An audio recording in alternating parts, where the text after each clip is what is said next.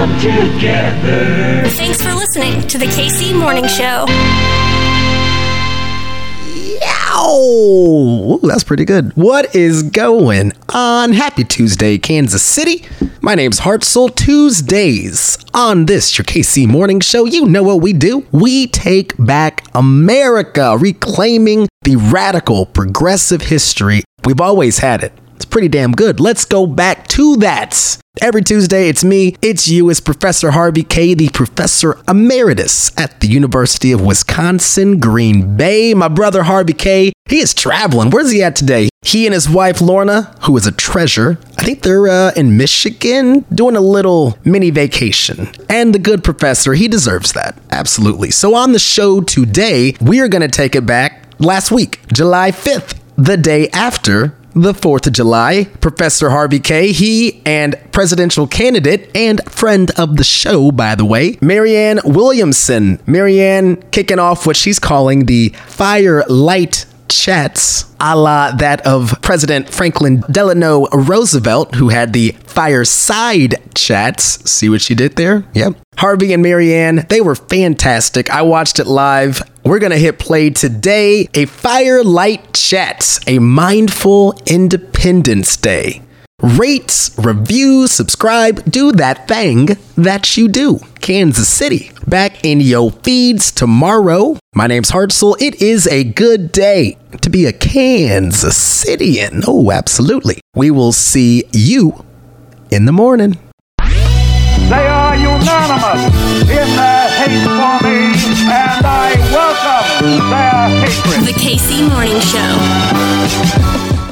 Hi, everybody. Welcome to tonight's Firelight Chat. We are going to be talking about July 4th and the founding of this country. I hope that you had a wonderful July 4th weekend. Uh, you've probably heard me say before how important I think it is that when it comes to our national holidays, all of our holidays really, that they be mindful rather than mindless, and none more so than when it comes to July 4th.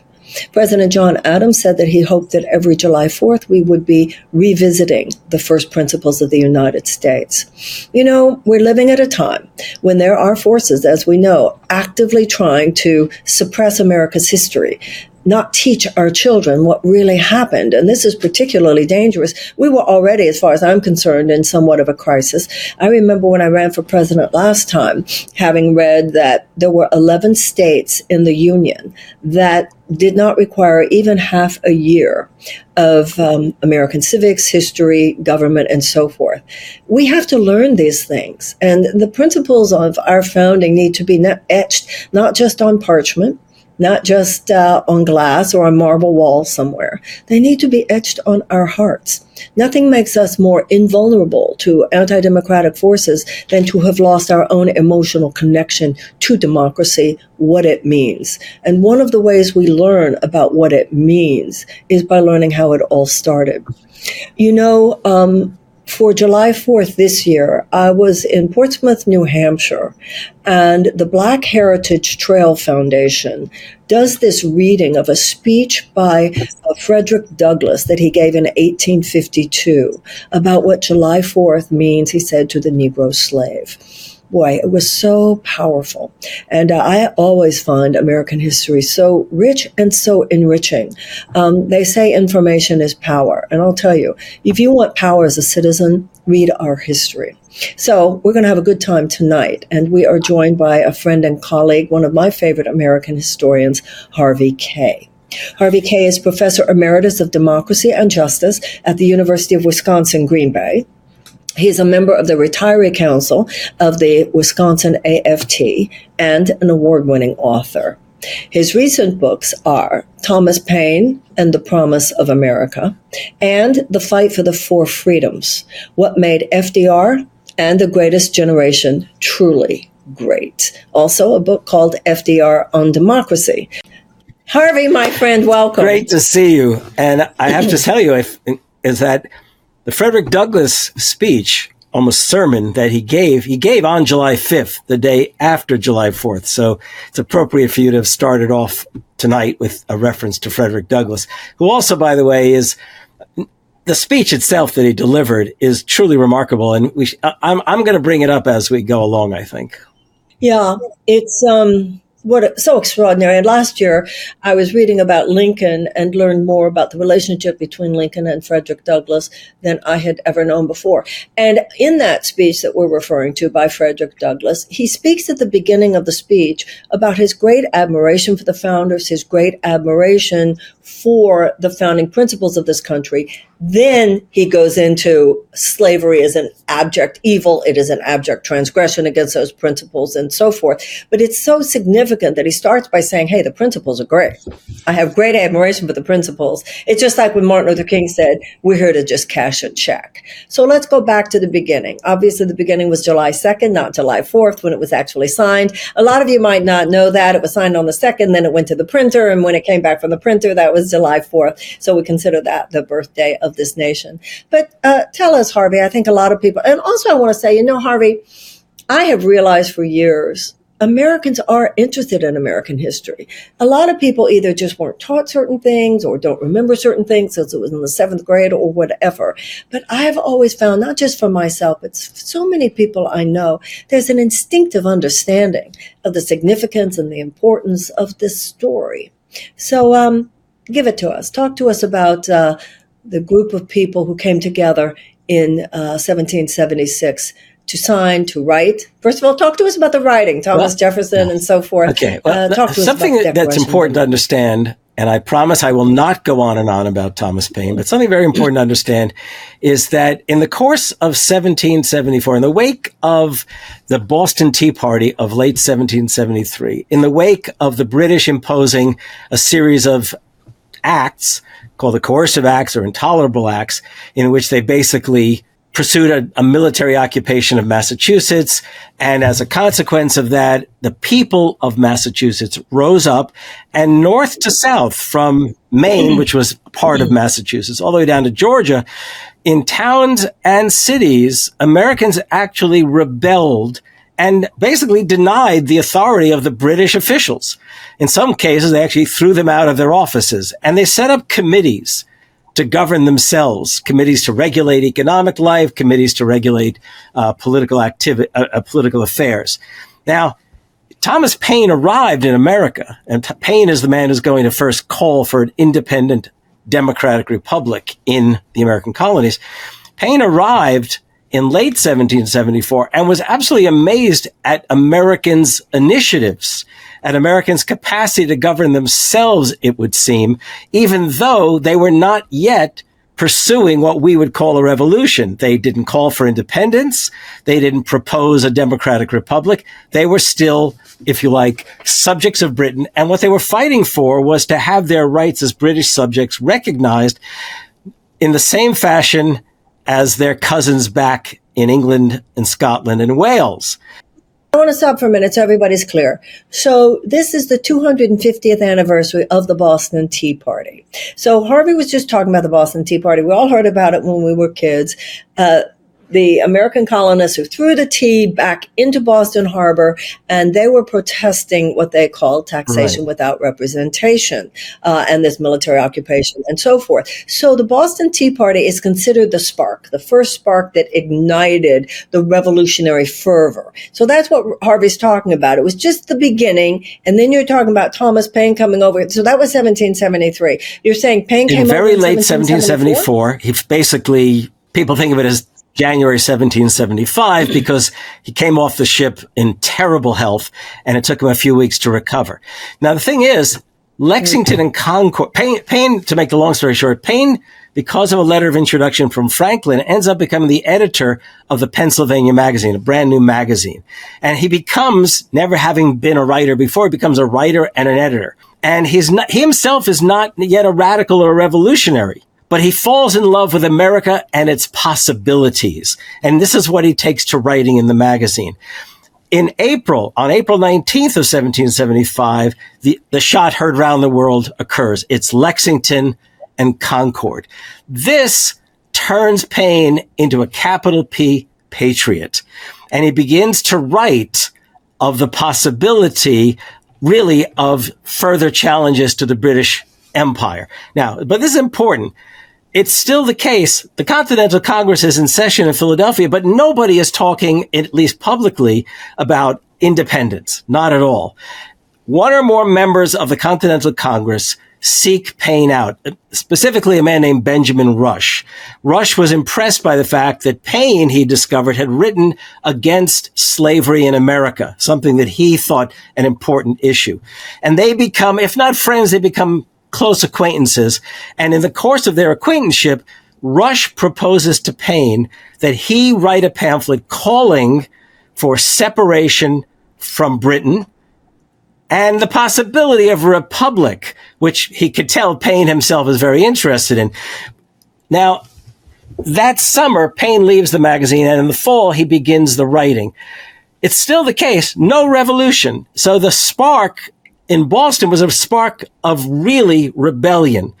Paine issues, finds a printer and issues a very important pamphlet, one of the most radical pamphlets in modern history, Common Sense in this pamphlet, it's really a call for Americans to recognize who they are and what their possibilities are. Now, what does that mean?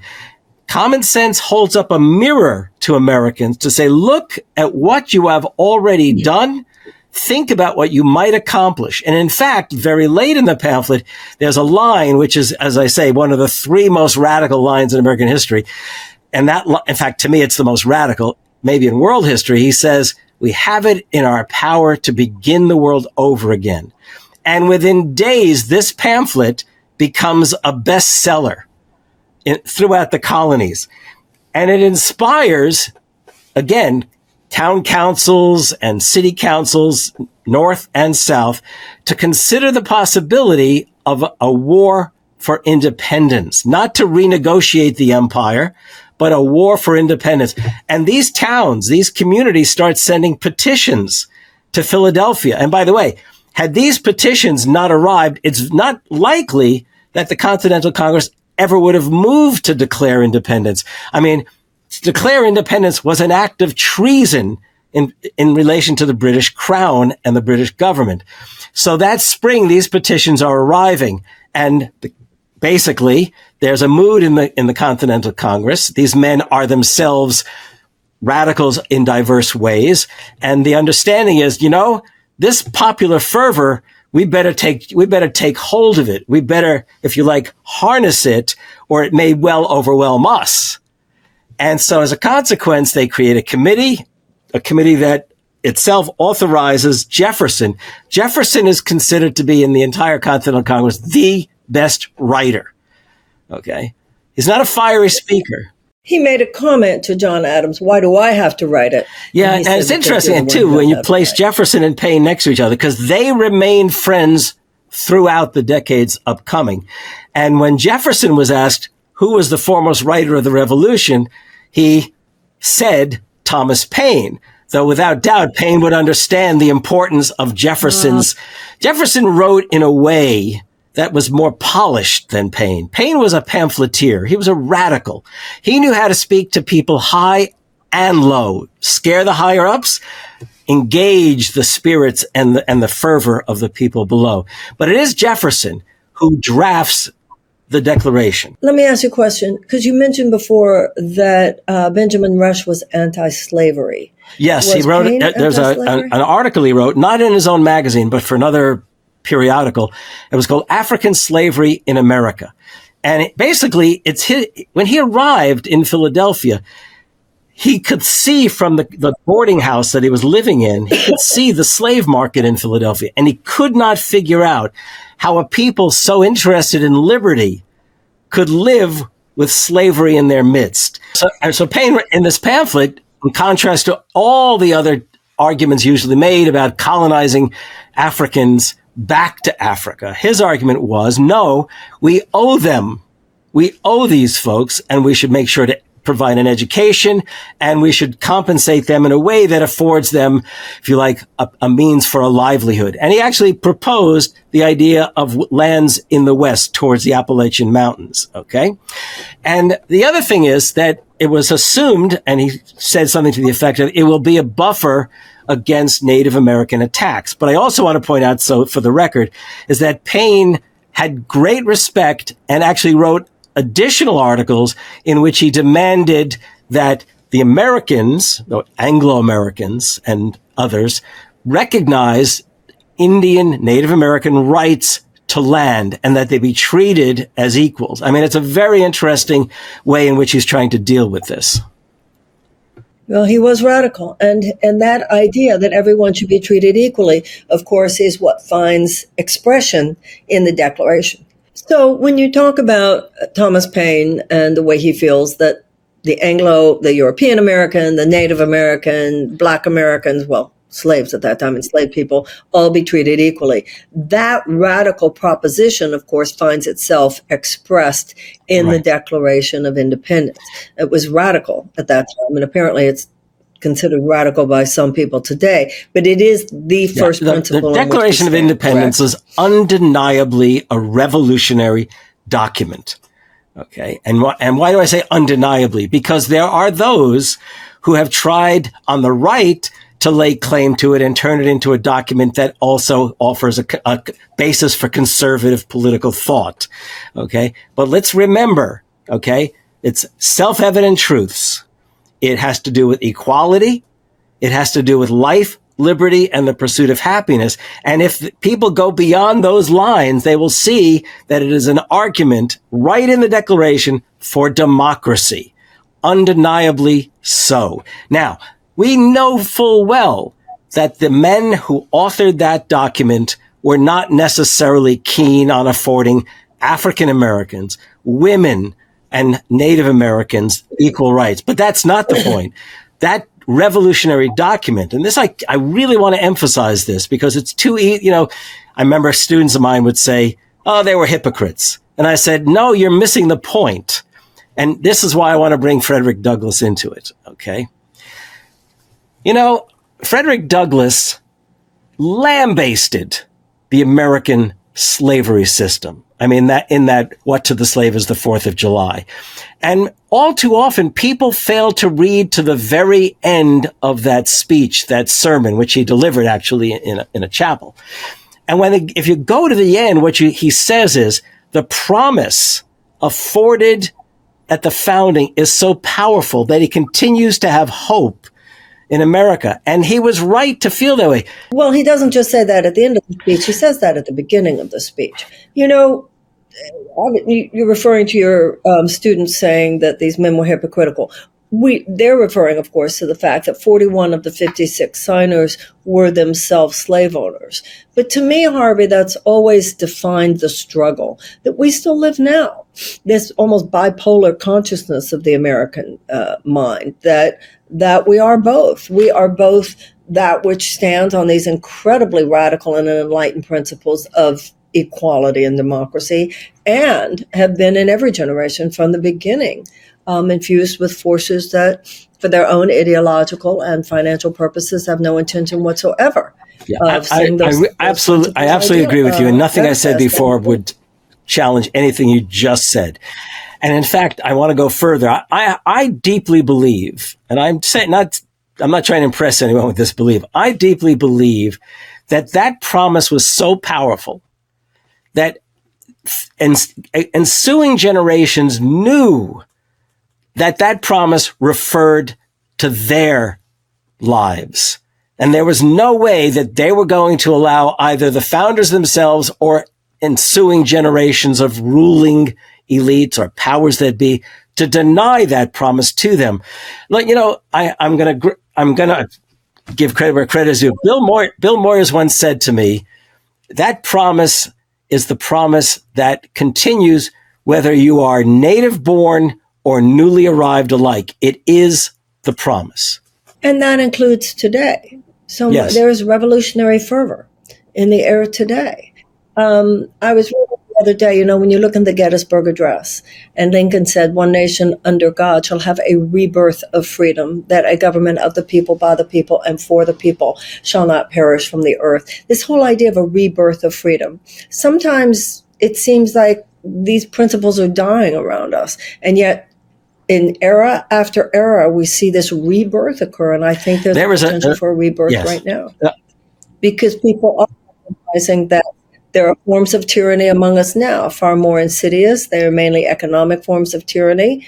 Um, uh, the corporate aristocracy and all of that, which are limiting uh, our ability to live as equal free citizens even now. And there is this sense coming up from the bottom of things that we need. What, who was it who said that the American Revolution ongoing? Who was it who said that? It sounds to me like that's definitely something Lincoln or FDR would have said. I know I wrote it myself sometime in my Thomas Paine book. No, that I mean that really is the case. You know, that I mean, must continue. There's not look. Criticism is essential, but one of the things that people have discovered in generation after generation is criticism empowered by that promise of the Declaration is a criticism that inspires, not merely a criticism that causes cynicism. Okay. I mean, you know, you and I, I hear what you say all the time. I, I'm, I think of myself as one of your advisors. And when you talk about, when you talk about at your launch about when crises emerge, Americans have risen to that occasion and have reached back and pursued abolition. They have pursued women's rights. They have pursued the struggles of labor. And you know what? In every one of those occasions, the core of those movements rewrote the Declaration in order to make sure that people heard their right to that promise. 1848 at Seneca Falls. Okay. Elizabeth Cady Stanton and others issued the Declaration of the Rights of Women. It was literally modeled directly. It, I mean, it really was the declaration written so as to include women. Okay. Um, labor struggles over and over again rewrote. When I say rewrote, they grab hold of the declaration and they write it to empower themselves because they want to lay claim to the revolution because they still feel it.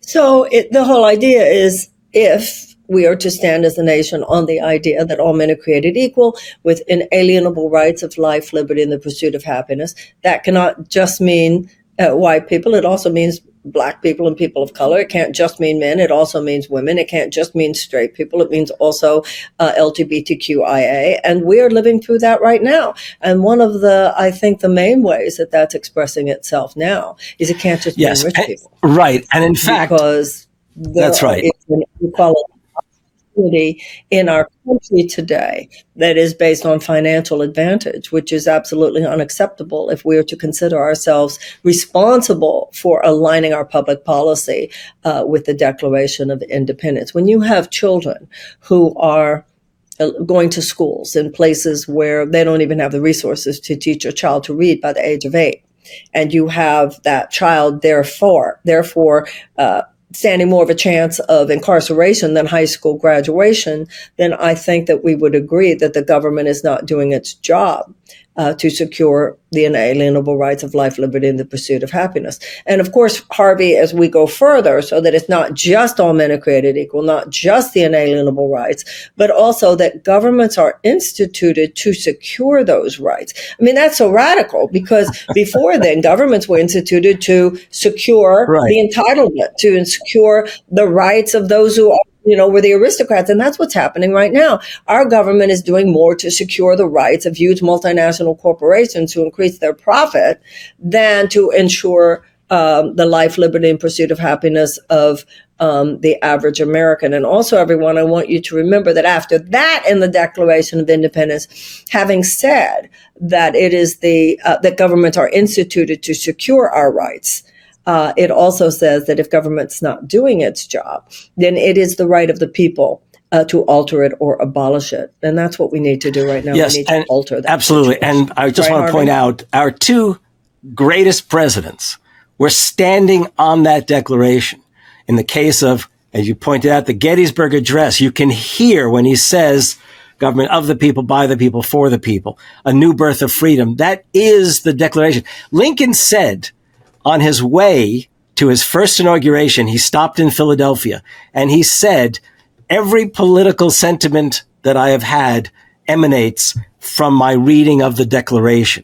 Then later, Franklin Roosevelt, even before the document, the statement, the speech that you and I both admire and that you have embraced for the 21st century, the Economic Bill of Rights, when he ran for president in 1932, a dozen years before the Economic Bill of Rights, he said that the industrial titans in other words, the corporate bosses have subverted the Declaration of Independence. And thus we need a new declaration, a second declaration, a declaration of economic rights.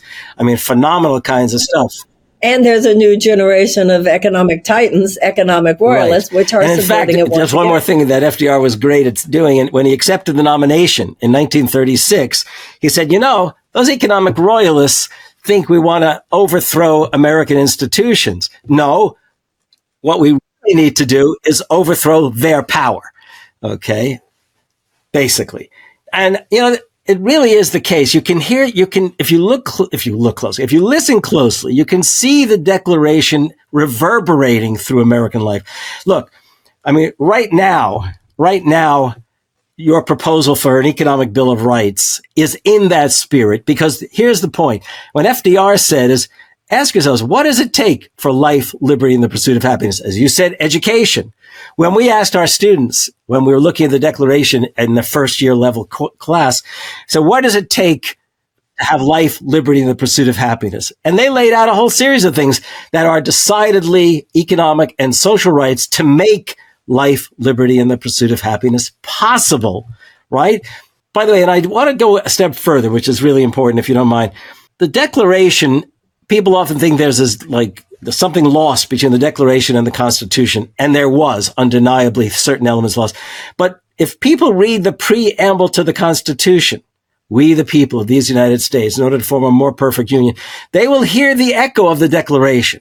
And here's the other thing, because we've mentioned now a whole host of folks who've had to fight for their rights. I want to remind everyone that the framers, that is that second cohort of founders who put the Constitution for, again, for all their faults and failings, they never put in the Constitution a property requirement for office holding or a test, a religious test or religious oaths.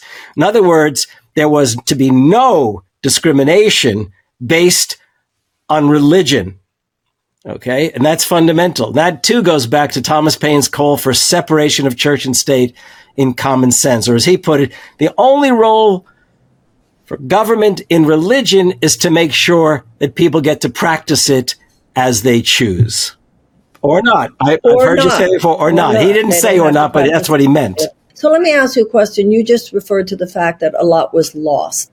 Uh, between the Declaration and the end, uh, between the Declaration and the writing of the well, I mean, the standard thing has bit? to do with the fact that that if all men are created equal, then clearly shouldn't right.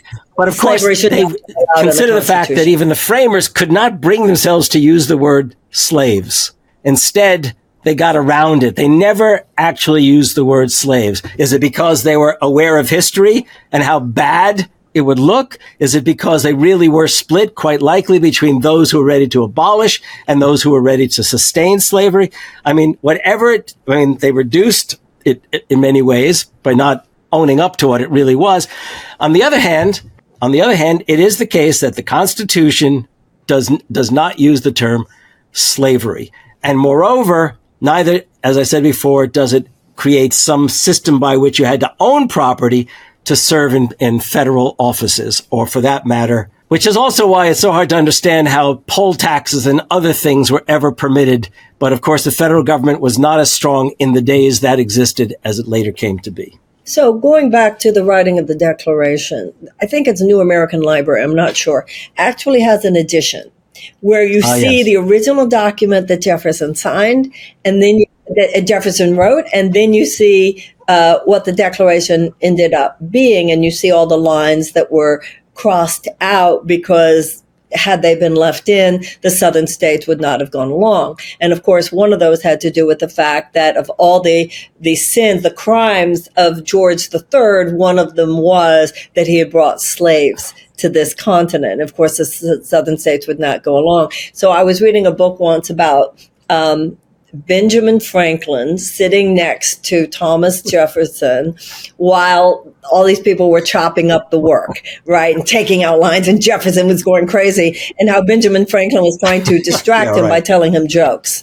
Uh, but of course, even that's why because Jefferson himself, of course, had slaves. Maybe Jefferson himself was trying to create a law that. Yeah. Uh, and I do want, this is also to, something uh, important uh, because people mis, mis, they fail to understand that the Declaration itself actually empowered, in real terms, abolition. And I'll explain to you what I mean. The very first people, the very first Americans to grab hold of the Declaration, to really make it the, the document it became, were African Americans in New England, who, in some cases, slaves who created petitions. So they created, they, they wrote up petitions demanding that the court free them because look, the Declaration says all men are created equal. And that, that's critical. Moreover, the abolitionist movement begins to take off with the issuance of the Declaration of Independence. Before that, there were individuals who opposed slavery, such as Paine and, and others.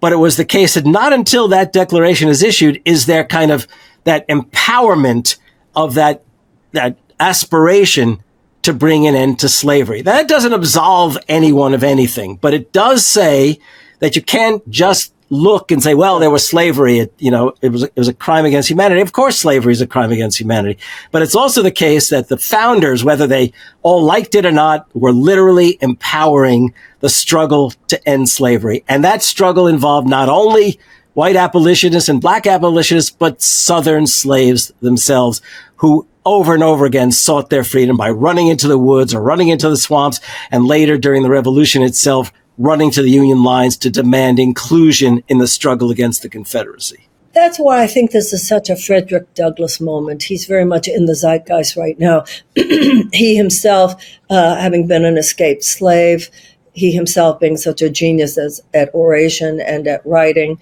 he himself becoming friends with Lincoln. Um, yeah, I don't think Amer- I don't think most I don't think people. I mean, people if they know of Frederick, remember that bizarre comment by uh, was it Donald Trump that Frederick Douglass is doing good things as if he had no idea who he was, obviously. But it is the case that most of us don't even realize. Yeah, right. But you do remember that moment. But most of us don't even realize that Lincoln and Douglass However much Douglass had been a major critic of Lincoln's reservations and hesitancy to act, they became friends. They became friends. And that's, that's oh, important. So it's my sense, and I know for me personally, but I, I feel that it's the energy of the nation at this moment, that so much of the anti-corporate fervor at this moment is an extension whether whether people are conscious of it or not, but it is an embrace of the principle of the Declaration of Independence that all are created equal. I think that's why, you know, when uh, Martin Luther King said, a threat to justice anywhere is a threat to justice everywhere. Why are so many people who are, you know, cis heterosexuals are just outraged about what's happening to transgender right now? They're being so targeted.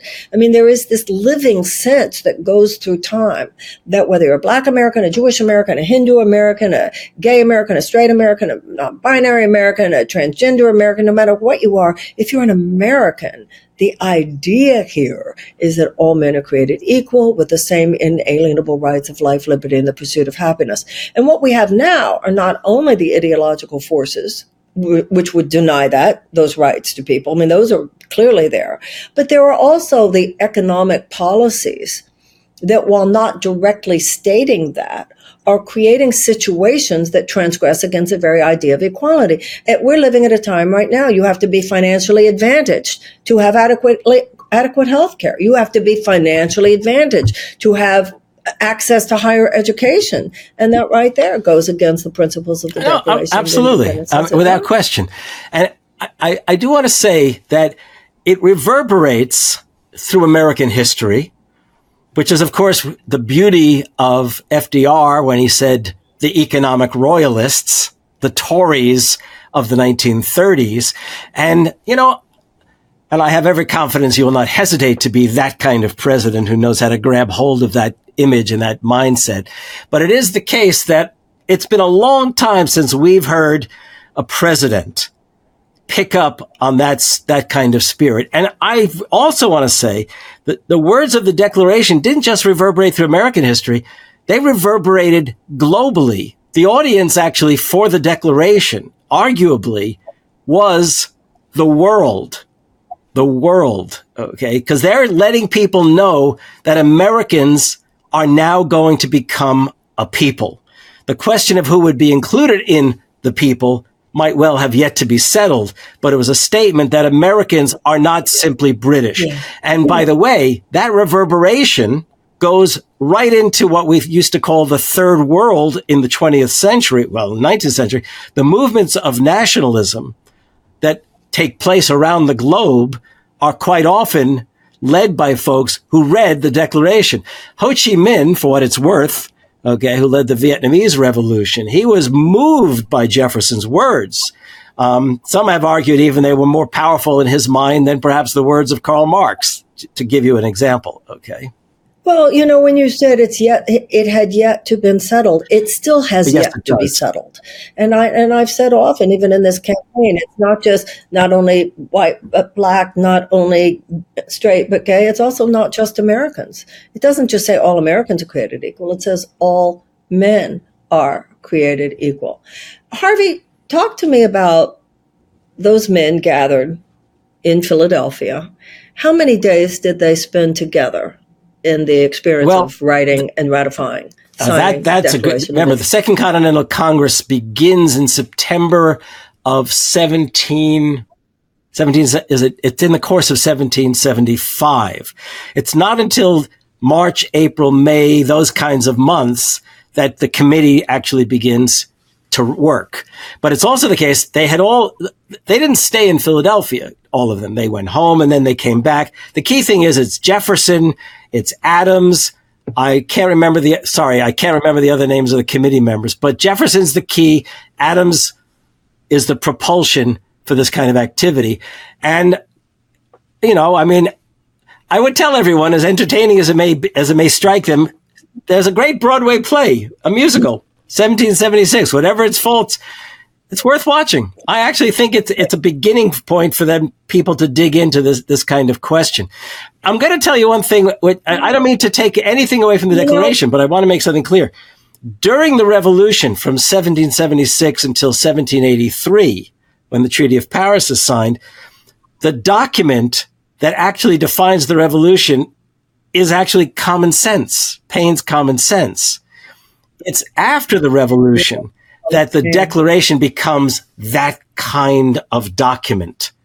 That, and it's interesting because the revolution is then accomplished. Mm-hmm. The declaration then, it, it, it takes on added meaning because it is actually the statement Americans are making of themselves a new people. You know what blows my mind all the time to think about? Those people didn't have Right.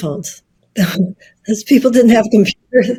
Those people didn't have the internet. They had no way. So some of them would go off to Massachusetts, some would go to Virginia, some would go to New York, and some would stay, be in Pennsylvania.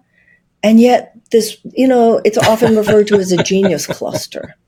That somehow I'm not laughing at you. I'm Well, laughing at the, at the idea. I mean, cluster, you you know, know, it's very- again, there are any number of people who lambasted the, the you know, a good number of them, the 41 slaveholders who were, who were signers. But it, it truly is the case. They signed off on a document that said all men are created equal.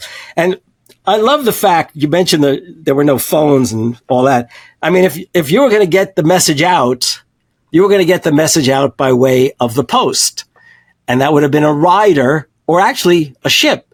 So from Philadelphia, the ship setting out would have taken a bit of time to get to South Carolina to let folks know there that indeed a, re- a revolution had now been declared.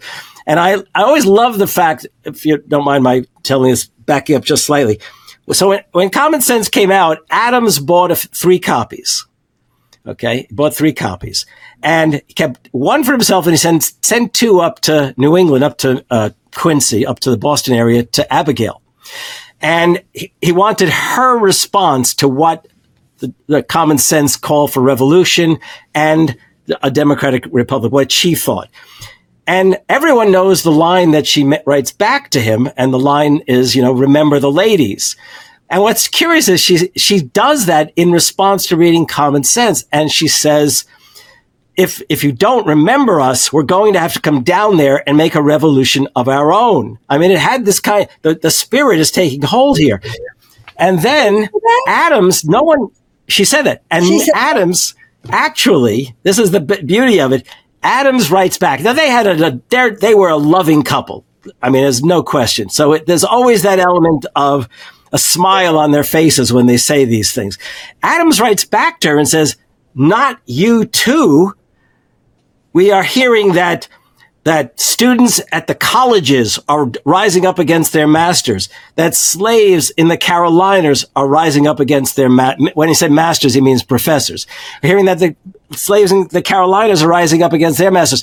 The word was out by way of common sense. And it really is this dynamic that propels, propels the, fa- the, the founders to move. Now, don't get me wrong. I think a goodly number of them had already thought in those terms, but they did not have the courage to act upon those sentiments. It's that that's a, a primary example that Americans, well, you know, Americans should read common sense. They should read the Declaration again. Let it inspire them. Read the Gettysburg Address.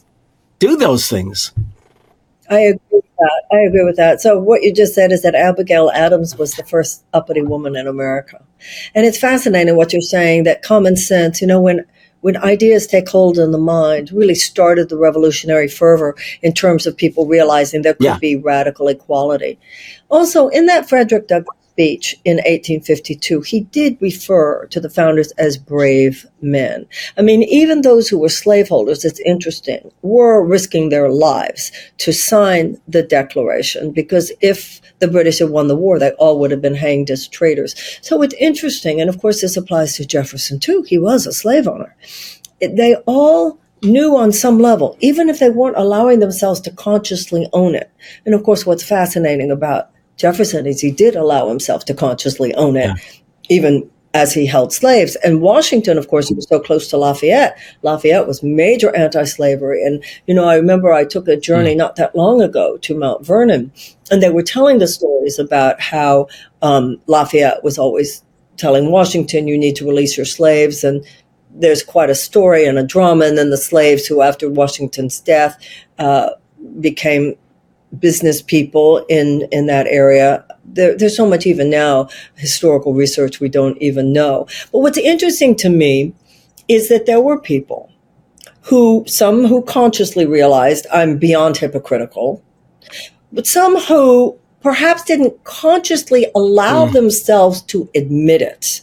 That you say you believe in freedom, but you yourself are holding slaves when there could be no greater transgression, but who nevertheless were willing to sign a document risking their lives to stand for a principle that they themselves did not live. It's incredible. Yeah. It's just there's yeah yeah. I mean, you know that that's I'm remembering every year when we would cover the declaration in class, and I told you, of course, some students just came back as hypocrites, and I and I tried to work it through work through with them the contradict that people are filled with contradictions, and sometimes the contradictions work out for the better and sometimes the contradictions hold people back. They, they won't allow what Lincoln later said, the better angels of our nature to prevail. But the best way to make the better angels of our nature to prevail is for Americans to have solidarity with each other and not put up with what they are enduring now. I, I can't emphasize that enough. That's exactly right. I I also think that the fact that it's once again in the zeitgeist that that people are reckoning now with the issue of slavery on a whole different right. uh, on a deeper level with the whole issue of what all this meant historically and what the legacy of slavery means now it's important and i don't think it's an accident when you look at what uh, forces are trying to do banning books suppressing um, what queer black history being taught in colleges, um, this whole critical race theory argument. There are people trying to suppress the very conversation that would liberate us, the very conversation which, if we go into it and face the pain of it all and face the contradictions of it all and hold the juxtapositions of it all, would actually enable us to get beyond it. And we have to have the conversation in order to get beyond it. But we have to have the conversation with a, with a deep recognition that people are flawed, a deep recognition of the ironies of history, the contradictions of history. I want to tell you a story. I worked as a non denominational minister mm. in Detroit, hmm. Michigan, mm. in Warren, Michigan, a, um, a, a you know, part of Metro Detroit. And I used to hold, it was a multiracial, multi ethnic, multicultural church. We 3,500 people on Sunday mornings, racially integrated. It was an incredible experience. And one of the things that we did there was we had racial healing circles. And there was this one woman, and at one of the at one of the um, at one of the circles there was a woman who started expressing with great anger her issues about slavery in America. And one of the white men who was in the circle said, I've heard all this. I've heard all this. And she said something so profound. She said, But you haven't heard it from me.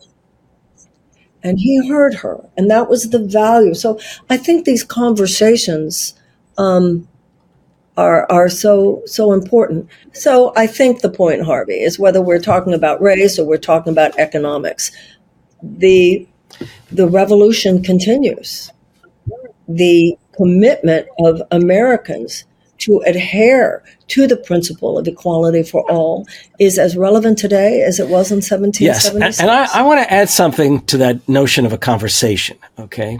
Because I, I actually think there's something that needs to be at the heart of that conversation, and that it starts in education. That is, if we're going to tell the story of America, undeniably, we cannot overlook the ironies, the tragedies, the exploitation, the oppression. But I think it is fundamental that we include at the heart of it the story of the struggles of every generation in all their diversity to, to lay hold of that promise of the Declaration and win their rights and their inclusion in We the People and their enhancement, their, if you like, enlargement of the very idea of what the powers of the people are. And I think it's important that we come to realize the degree to which those struggles stand on the shoulders of the struggles that came before them. Okay. I, I mean, I think that what, what, what often happens is, you know, is there are those who argue, well, we have to teach, we have to teach right to the dark side of American history. And then there are others, the more, you know, conservatives say, no, no, no, we have to teach, you know, the Declaration as if it's a divinely, you know, divine document. And that's what we have to teach about America. No, I think we have to teach about the struggles to realize the promise. Oh. And that would literally be the capacity to go beyond the simple debate of divinely inspired on the one hand or hypocrisy on the other. Harvey, I heard you say once something about Martin Luther King and how when he got depressed, he he thought of something, a line from Thomas Paine. Tell us about that. So, in the mid to late 60s, when he was confronted with the challenge of Black Power on the one hand and the hostility, the, the, the violence that, that he confronted in the North when he came up to Chicago, not to mention the, the dangerous uh, uh, situation in Memphis when he aligned himself with the sanitation workers there, which led ultimately to his assassination by, you know, that, that white supremacist it was it was said, and he actually included it in a speech of his and in one of his books, which I have behind me, but I forget the title at this moment. He said that at those moments he would turn to a quote from Thomas Paine, who he admired, never criticized. He said, "Think of that line: We have it in our power to begin the world over again." That gave him a refreshment. It gave him fresh hope. And I think that's something we should keep keep in mind because it's both absolutely true and absolutely false that sentence. But it does remind us that we l- always live at a historical moment. That history remains subject to our own capacities to organize to make changes, or to perhaps to rally around the right leader. I don't know why you say it's absolutely true and absolutely false. To me, the line that we have it in our power to begin the world over again, to me, because I believe in that phrase, through the grace of God, I think we always have that power. and that's where you I well, okay. I, I, look, I subscribe to it. I subscribe to it. It's in all my books. It's up here on my wall. But it is the case that I al- also know that we are also endowed by the past with memory. And as a consequence, there's only so much that we truly want to begin all over again. Yeah. That's all. It's just, look, it's the intellectual in me, which questions everything. Well, the past, the memories of the past can be alchemized into memories that spur us towards better things. Ah, that, that's why I'm in the, that's why I became a historian, not simply to deconstruct, but to help people realize why it is they feel as they do. Cause I do believe Americans carry this memory, even if they can't recite it, of Paine's arguments in common sense and the Declaration of Independence. Amen. So if the abolitionists could lead to the end of slavery as an institution, if the women's suffragists could lead to the end of the institutionalized oppression of women, if the labor movement could lead to the end of the excesses of the Gilded Age, and if the civil rights movement could lead to the end of segregation, I think all of us can take inspiration from what our ancestors have done. And we too can cast off the yoke of economic oppression and injustice that right. is brought and I, forth. And to put all of this into the context of the neoliberal question Neoliberalism emerges as a major ideology and political economy in the late 1970s. The last 45 years of neoliberalism have seen, have seen a major assault on the democratic achievements of working people, women, and people of color. Okay. So it's not just inequality that emerges. These have been, this has been a war on the rights achieved historically, and especially the rights achieved in the 30s and the 60s. And I say this because we have seen since 1978, 79, 80, we have seen the ad- advancement of authoritarianism. The authoritarianism did not emerge with Donald Trump. This has been, you know, they used to use the term creeping socialism on the far right or creeping socialism amongst conservatives. We have seen creeping authoritarianism ever since the late 1970s. The struggle right now is to not simply defend our rights. There's a lesson in all of this. The only way you can defend your rights is by creating new rights. Afford your children rights you have not yet secured for yourself. Well, ne- uh, authoritarianism is attacking democracy from the outside. Neoliberalism has been eroding it from the inside. And when you look at these recent uh, Supreme Court decisions, whether it has to do with affirmative action or the student loan debt or religious freedom, there's so many things that they're doing now to proactively diminish the rights of America. The struggle to and, undo uh, the Voting Rights Act the struggle to undo the Voting Rights Act, the struggle to control women's bodies, the struggle to deny workers' rights, that's inside and outside. I, I, I, really think that we've got to see the intimate connection between neoliberalism and authoritarianism. In neoliberalism, everyone, the idea that basically corporate profit should take precedence over democratic and humanitarian ideals. That's really what it amounts to. And the canard was, of course, that if we did that, that this would be good for everybody because then all the money that these people made would trickle down and job creation lift all which we know it didn't. It left millions and millions of people without even a life vest. But even more than that, even more than the economic damage is all the human damage that is yeah. wrought by the economic injustice. And of course, the destruction of our democracy if we allow it to continue. Um, uh, the late Supreme Court Justice Louis Brandeis said, you can basically either have large amounts of money concentrated in the hands of a right. few, or you can have democracy. You cannot have both. And that's why the principles of the Declaration of Independence do apply to economics as much as to anything else.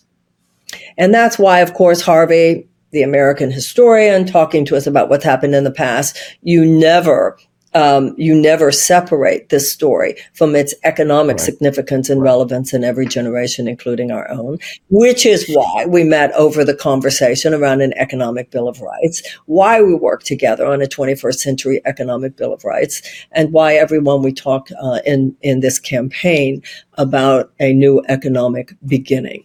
And to me, a new economic be- beginning is a rebirth of freedom in the United States.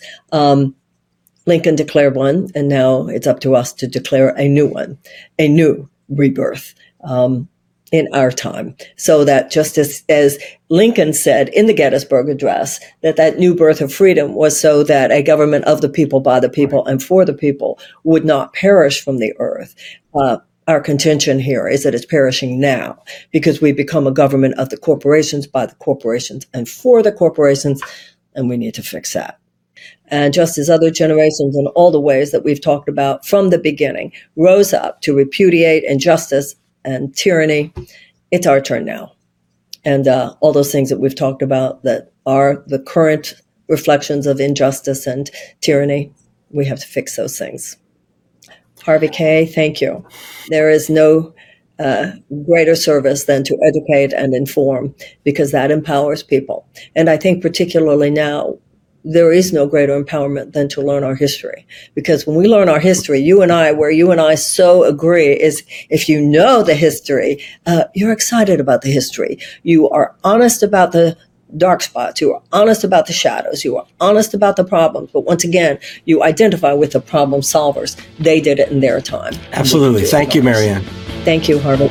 Much love to you. Thank you. Hey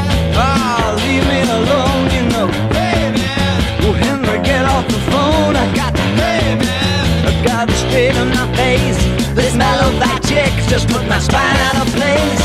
Hey man, my school is insane. Hey man, my work's down the drain. Hey man, she's a total blam blam. She said she had to squeeze it, but she, and then she, oh, don't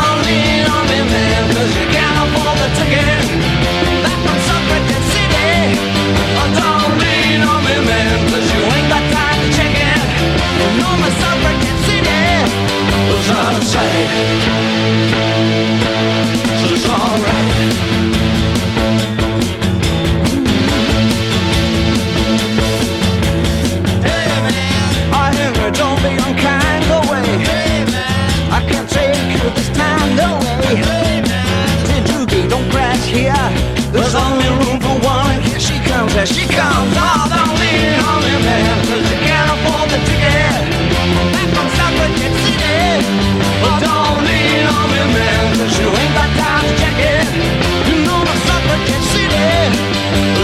is